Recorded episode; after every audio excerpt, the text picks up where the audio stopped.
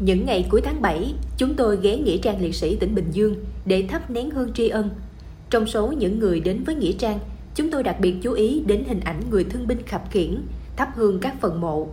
Hỏi ra mới biết đó là thương binh 2 trên 4 Nguyễn Văn Lơ.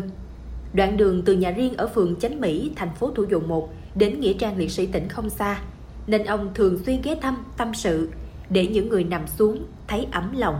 Qua trò chuyện, chúng tôi biết được các phần mộ liệt sĩ nơi ông đứng cũng chính là những đồng đội cùng chiến đấu, hy sinh và được ông đưa từ các nơi về mái nhà chung này. Ông Lơ nhớ lại, năm 17 tuổi, ông thoát ly gia đình, tham gia cách mạng và phục vụ ở đơn vị đặc công biệt động C65 của Bình Dương. Với vai trò là tiểu đội trưởng đội đặc công biệt động C65, ông cùng anh em chiến đấu quên mình, đặc biệt tham gia trận Mậu Thân năm 1968 vào ngày mùng 8 Tết tại Chánh Nghĩa, Bình Dương. Trong các trận đánh, nhiều đồng đội cùng ăn, cùng ở, cùng chiến đấu hy sinh đã được ông và người dân chôn cất. Cuối năm 1968, trong một lần làm nhiệm vụ, ông bị thương và được chuyển sang đơn vị hậu cần D270, E92, đóng ở đất bạn Campuchia. Năm 1970, đơn vị hậu cần bị phục kích, ông bị chấn thương đầu và được đưa về Bệnh viện Quân y 109 ở Vĩnh Phúc điều trị. Sau khi khỏi bệnh, ông về làm giám đốc trại cải tạo lao động tỉnh Bình Dương. Năm 1990, ông giữ chức vụ giám đốc xí nghiệp chế biến lâm sản xuất khẩu Bình Dương.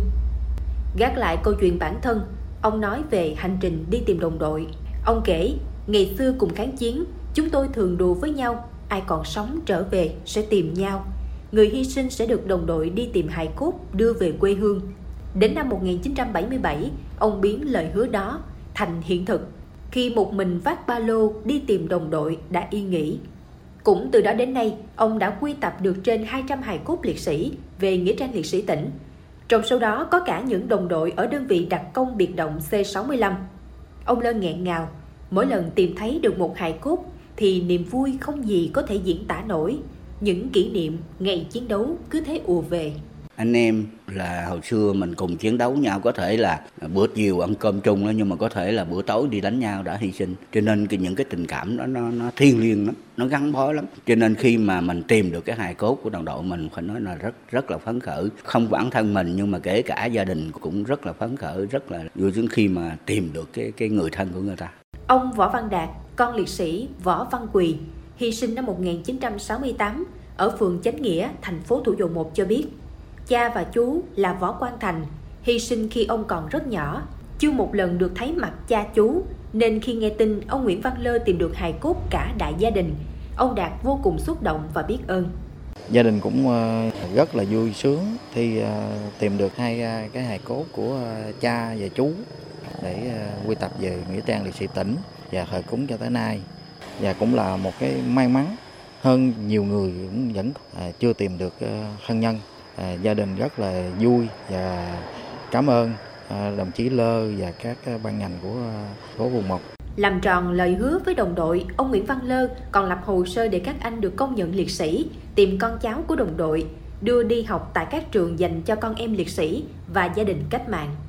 Còn sức còn đi tìm đồng đội, đó là câu khẳng định của cựu chiến binh Trần Doãn Linh, 71 tuổi, ở phường Bình An, thành phố Dĩ An, tỉnh Bình Dương, người suốt 17 năm qua đi tìm hài cốt đồng đội. Cựu chiến binh Trần Doãn Linh quê ở Nghệ An, nhập ngũ lúc tròn 18 tuổi. Đơn vị ông được tăng cường vào Nam hỗ trợ ở chiến trường Bình Phước, Đắk Nông. Ông được phân công làm trung đội phó của tiểu đoàn 4, trung đoàn 271, Bộ Tư lệnh miền Đông, trận đánh đồi Đạo Trung ở Đắk Nông vào năm 1973-1974 để làm bàn đạp giải phóng Buôn Ma Thuột cũng là trận ác liệt nhất mà ông nhớ mãi không quên. Ở trận đánh này, đồng đội của ông hy sinh rất nhiều và chính tay ông đã chôn cất họ. Sau khi hòa bình lặp lại, ông tiếp tục tham gia chiến đấu ở chiến trường Campuchia. Đến năm 1982, ra quân và về làm công nhân công ty bê tông 620 ở Dĩ An, Bình Dương. Cựu chiến binh Trần Doãn Linh trải lòng, sau khi ra quân, ông rất muốn đi tìm hài cốt đồng đội, nhưng điều kiện kinh tế không cho phép. Đến năm 2005, sau khi sắp xếp ổn định công việc gia đình, ông bắt đầu hành trình của mình. Ban đầu ông kết nối với những đồng đội còn sống để cùng đến Bình Phước, Đắk Nông tìm kiếm những người đã hy sinh. Do công việc gia đình nên nhóm của ông giờ chỉ còn 5 người. Ông Linh nghẹn ngào tâm sự, Trong các trận đánh chứng kiến bao người đã ngã xuống khiến ông rất đau lòng. Ông nghĩ đến bao người mẹ đang chờ tin con, những người vợ đang đi tìm chồng và cả những đứa con chưa một lần thấy mặt cha cũng ngày đêm mong ngóng. Đó chính là sức mạnh, là động lực để ông đi tìm đồng đội.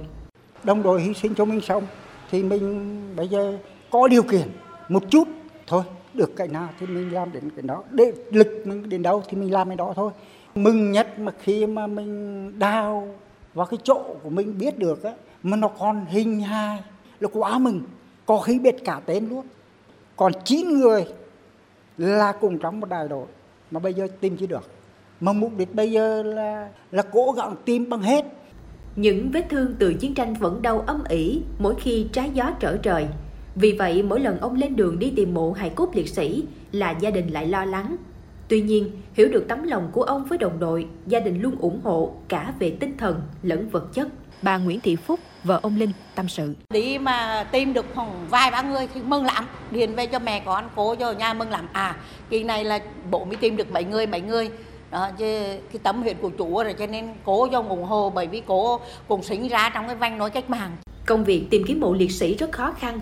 Ngoài chuyện am hiểu địa hình người làm việc này phải có cái tâm và trí nhớ tốt để xác định nơi các đồng đội đã nằm xuống.